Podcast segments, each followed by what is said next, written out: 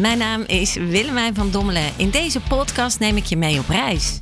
Een reis door het leven die geen eindbestemming kent, maar waar ik je als getuige meeneem in de dieptes en de hoogtes van het bestaan.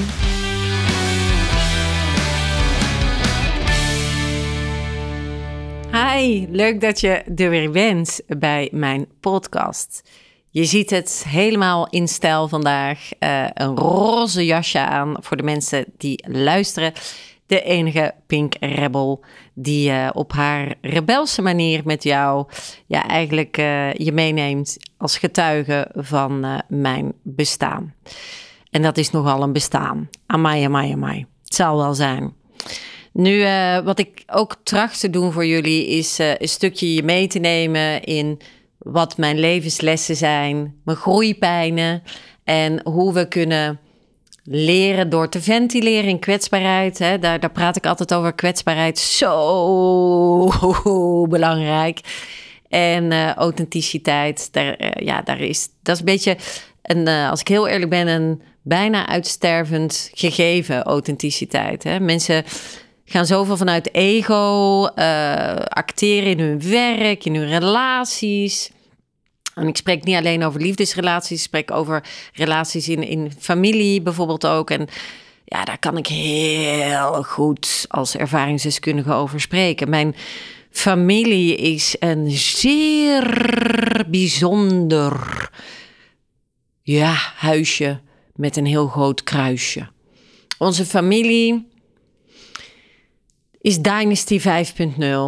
Um, ik ben opgegroeid met de veroordeling en, en het oordeel eigenlijk over mij dat ik, uh, uh, dat ik heel rijk ben, financieel rijk. Nu, uh, het is absoluut geen staatsgeheim dat mijn vader als bioscoop-exploitant in Nederland uh, dat heel goed gedaan heeft. Er was een familiebedrijf hè, van generatie op generatie. We hadden twaalf bioscoopcomplexen, althans papa had twaalf bioscoopcomplexen.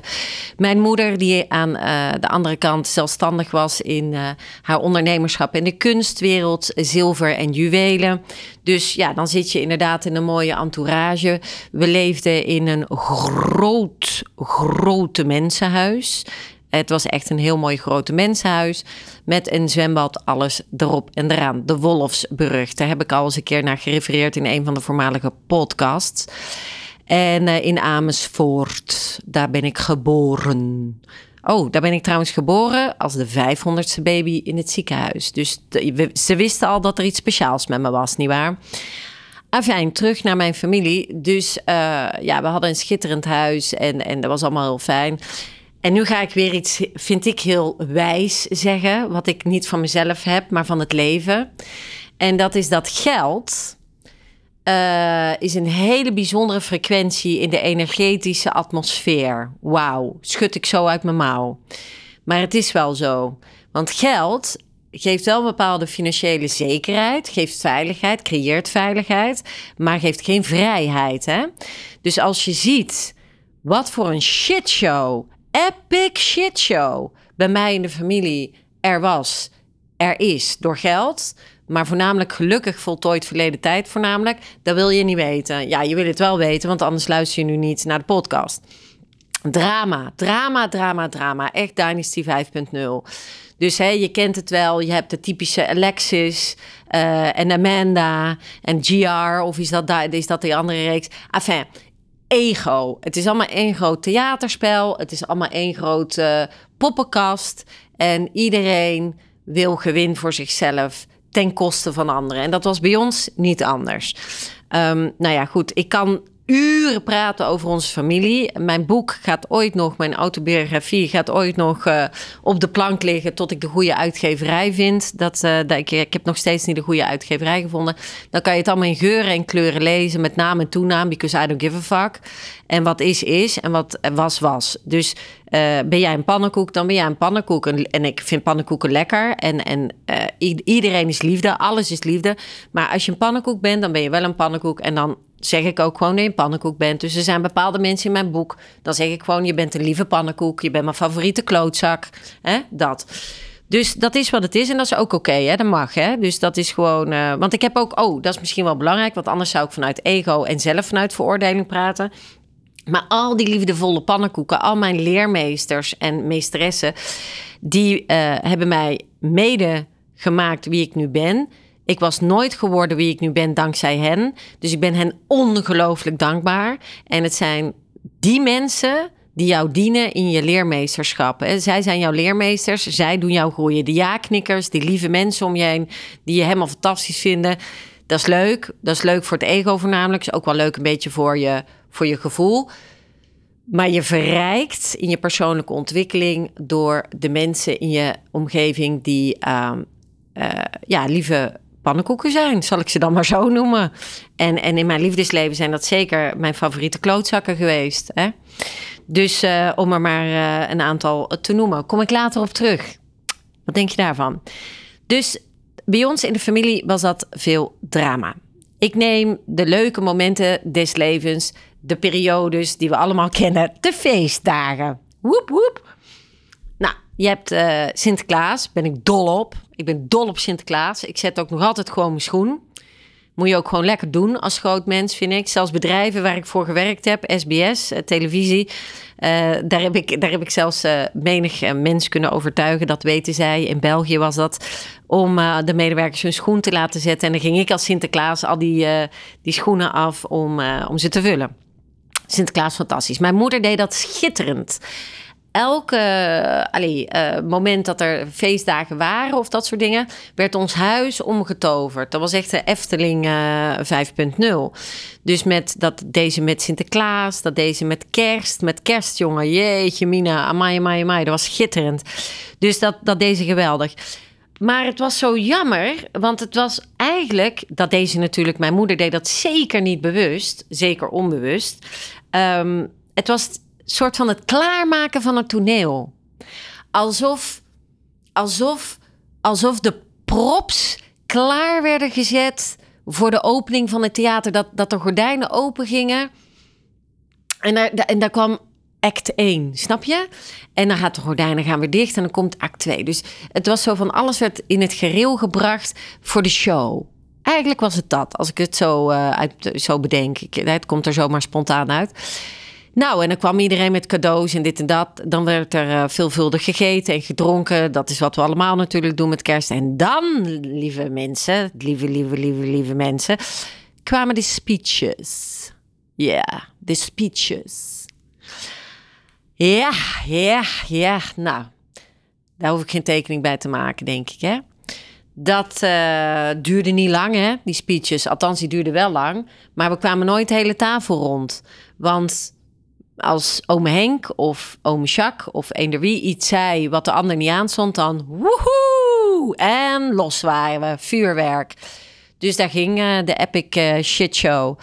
Nou, dus dat was een drama. Dus uh, ik ben trouwens overigens ook een tijdje niet welkom thuis geweest. Daar ga ik nu de sprong maken naar het feit dat ik ehm, het gewoon op een gegeven moment niet meer trok thuis. Het ging niet meer. We waren intussen van Amersfoort verhuisd naar België. Het is een leven als Pluto, of hoe gaat dat liedje ook weer? Um, maar uh, allee, er was een hele zware tijd. Weer gepest op school. Uh, kieskop, kieskop, eh, kaaskop. Dat, zo noemen Belgen, Vlamingen, de Nederlanders. Uh, er werd kauwgom in mijn haar gegooid. Het was, het was echt lastig. Ik zat wel onder uh, bevoorrechte andere lotgenoten. Dus het waren allemaal wel kinderen die uit bevoorrechte, ehm, ja, veilige, quote-unquote, veilige hechting kwamen. Dus uit goede families.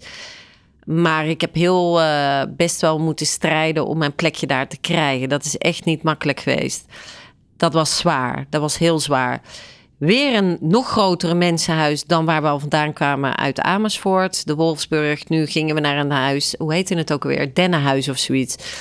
En uh, prachtig huis, ook weer een zwembad, holshebang. Weer een, een, roze kamer. Alles was roze, wederom. Prachtige kamer. Als ik eraan terugdenk, een rond bed. Prachtige Laura Ashley uh. Heel mooi. Mama deed dat ook schitterend. Die was ook binnenhuisarchitecte inmiddels geworden.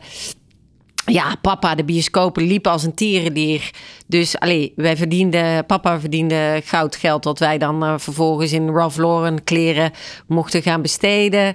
Uh, we kwamen niks tekort. De feestjes met uh, champagnefonteinen. Ja, weet je, eigenlijk als ik er nu over nadenk... oh my god. Maar ja, het was wat het was. Hè. Ik, ik ken het ook niet anders. Dus als je erin zit, dan weet je daar niet echt... Hè, dat er mensen in Afrika honger hebben, zeg maar dat is uh, godzijdank allemaal goed gekomen hoor. Want die realiteitszin heb ik dankzij België eigenlijk ook wel gekregen. En, en um, uh, kijk, en nu kom ik ook weer, maak ik even weer een sprongetje naar geld.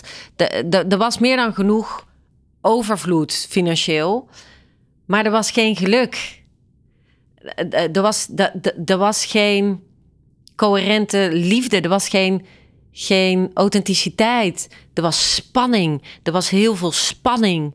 Er was heel veel ah, uh, ego. Uh, het was verschrikkelijk. De spanning tussen mijn ouders was met momenten on, ondraaglijk. Ondraaglijk. Op momenten ondraaglijk.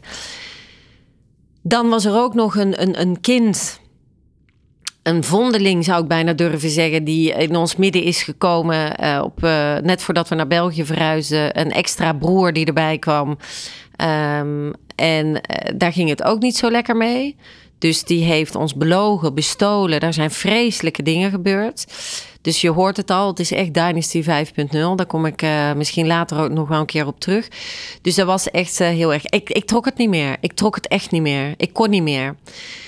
Op dat moment leerde ik uh, uh, ook op mijn school, waar ik naar school ging, uh, leuke mensen kennen. Gertje was mijn beste vriend. Niet van Samson. Mooi, Gertje. Nee, zo, het was gewoon Gertje. Gertje was mijn beste vriend. Mijn maat. Mijn beste vriendin eigenlijk. En ja, Gert en ik, ja, wij waren altijd samen. En op dat moment eh, had ik ook zoiets. We hebben nooit eh, liefdesrelatie of zo gehad. Hè, dus uh, puur platonisch. We waren dol op elkaar, maar, maar niet meer dan dat. En toen, mijn broers hadden een appartement in Antwerpen, vlak bij school. En Gertje en ik namen de bus. En op een gegeven moment zeiden mijn broers. Michiel ging studeren in Amerika en Lodewijk ging studeren in Spanje, geloof ik. Klopt dat? Ja, in Barcelona. Dus dat appartement kwam vrij. Ah, ja, ja. Dus ik stoute schoenen aangedaan naar die papa en die mama. En ik zeggen, ja, Gert, die moet ook altijd de bus nemen, bla, bla, bla, bla, bla, la, la, la. Eh, heel verhaal van gemaakt. En wat als ik nu gewoon een paar dagen in de week in het appartement ga zitten in Antwerpen? Dan hoef die de bus niet te nemen, want die zat ik al, overvol, allemaal stinky stinky en mensen zweten, whatever. Dus ik zeg, hè, dan kan ik, uh, kan ik uh, het was natuurlijk uh, een rukverhaal, eerste klas, maar het was zoiets van, dan kan ik langer studeren en zo, la la la. Afijn, hoe ik het gedaan heb, I don't know. Maar mijn ouders zijn erin meegegaan. 14 jaar. En voor je het wist, zat ik niet enkele dagen in dat appartement, maar woonde ik in dat appartement. Dus Gertje vond dat ook geweldig, want die kwam dan bij mij studeren. Die sliep bij mij, niet bij mij, maar. Hè. En zo geschieden. Nu, intussen had ik ook, hè, dus 14 jaar, moet je je voorstellen. Nu, als ik daar terug over nadenk, wat de F. 14 jaar en op jezelf wonen. Dus ik kookte voor mijzelf, terwijl ik daar een bloedhekel aan heb, maar ik deed het wel. Uh, en het was natuurlijk geen uh, hoogwaardige diners, maar ik kookte wel voor mezelf. Mijn cijfers op school schoten de lucht in, gingen alleen maar omhoog. En voor het eerst in mijn leven had ik het idee dat ik een plekje had, dat ik een stekje had, dat ik dat ik op een of andere manier door to date of zo. En toen kwam er ook een prins. Ja, ja, lieve mensen. Er kwam daar op school ook een prins. De prins zat niet bij mij op school, die zat op de universiteit. De universiteit was naast mijn humaniora, mijn school. En er kwamen daar um, chique, chique bolides, hè? Uh, de Ferraris, de Porsches. En dan, en dan, ja, ja, ja. Dan kwam daar een gele auto, kanariegeel.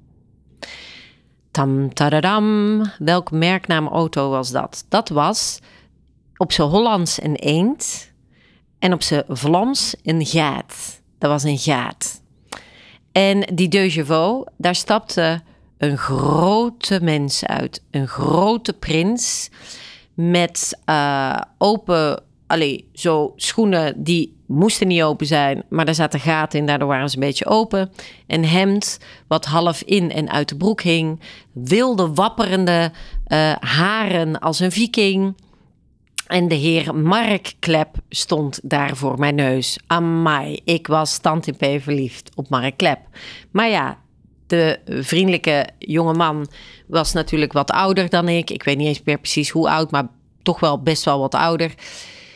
Dus uh, ja, dat was natuurlijk wel een dingetje. Maar ja, ik woonde op mezelf 14, 15 jaar, dus uh, nobody knows. En zo geschiedde. Mark Klep werd mijn eerste relatie, mijn eerste vriendje. Ook wel weer heel bijzonder, want zoals jullie weten van de voorgaande podcast, had zich al wat afgespeeld op intimiteitsniveau, uh, vlak. En dat zorgde er eigenlijk voor dat, um, ja, dat ik niet goed wist hoe mijn eerste keer zou zijn uh, op intiem vlak. En um, ik was 16. Toen uh, hebben Mark Klep en ik uh, voor het eerst, zoals ik dat altijd noem, gewatnauwd. En we hadden gewatnauwd.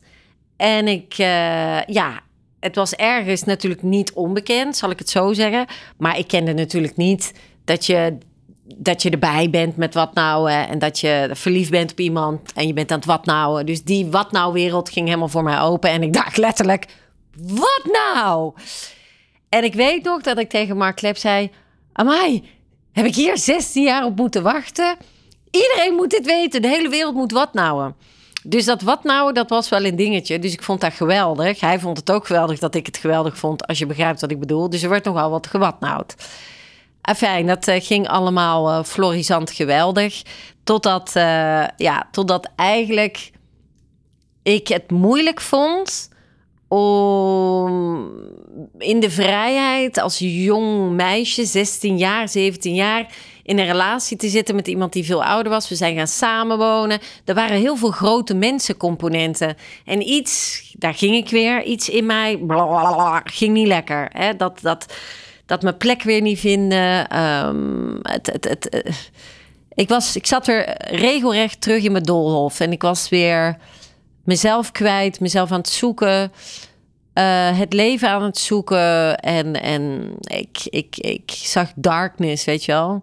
We've got cookies on the dark side. En ik begon heel veel koekjes te eten van de dark side. Ik zag niet meer the other side, weet je wel. Dus ik, ik was... Um, dat ging niet zo goed. En hij voelde dat natuurlijk ook aan.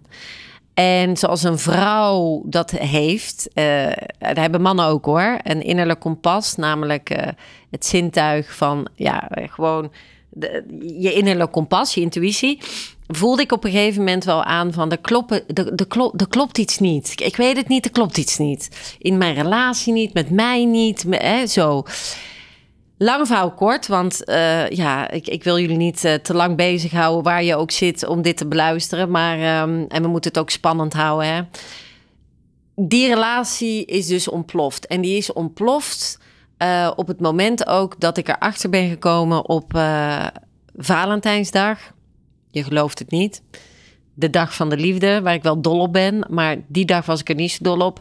Dat Mark Klep intussen uh, heel erg verliefd was geworden op Madeleine. Madeleine was tot dat moment de vriendin van mijn broer Lodewijk, u wel bekend. Dus uh, wauw, wat de F was dat?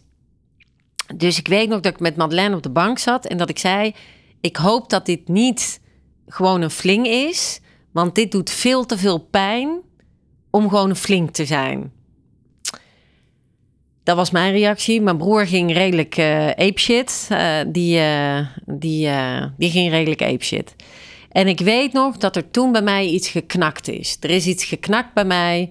Dat is nu gelukkig hersteld, maar dat heeft heel lang geduurd voordat dat hersteld is geweest.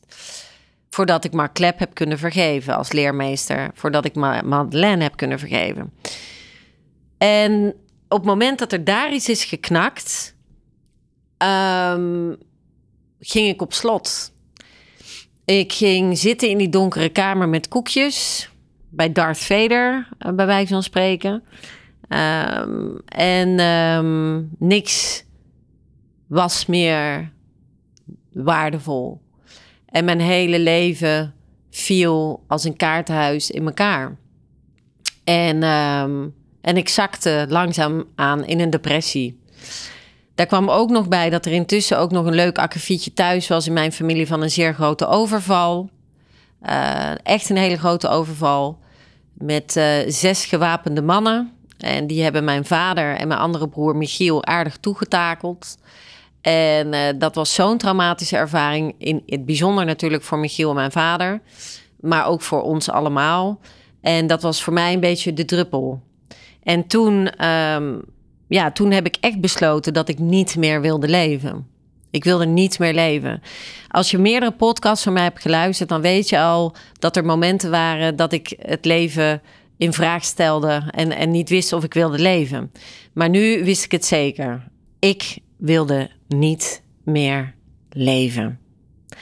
En in de volgende podcast deel ik graag met je wat er toen is gebeurd.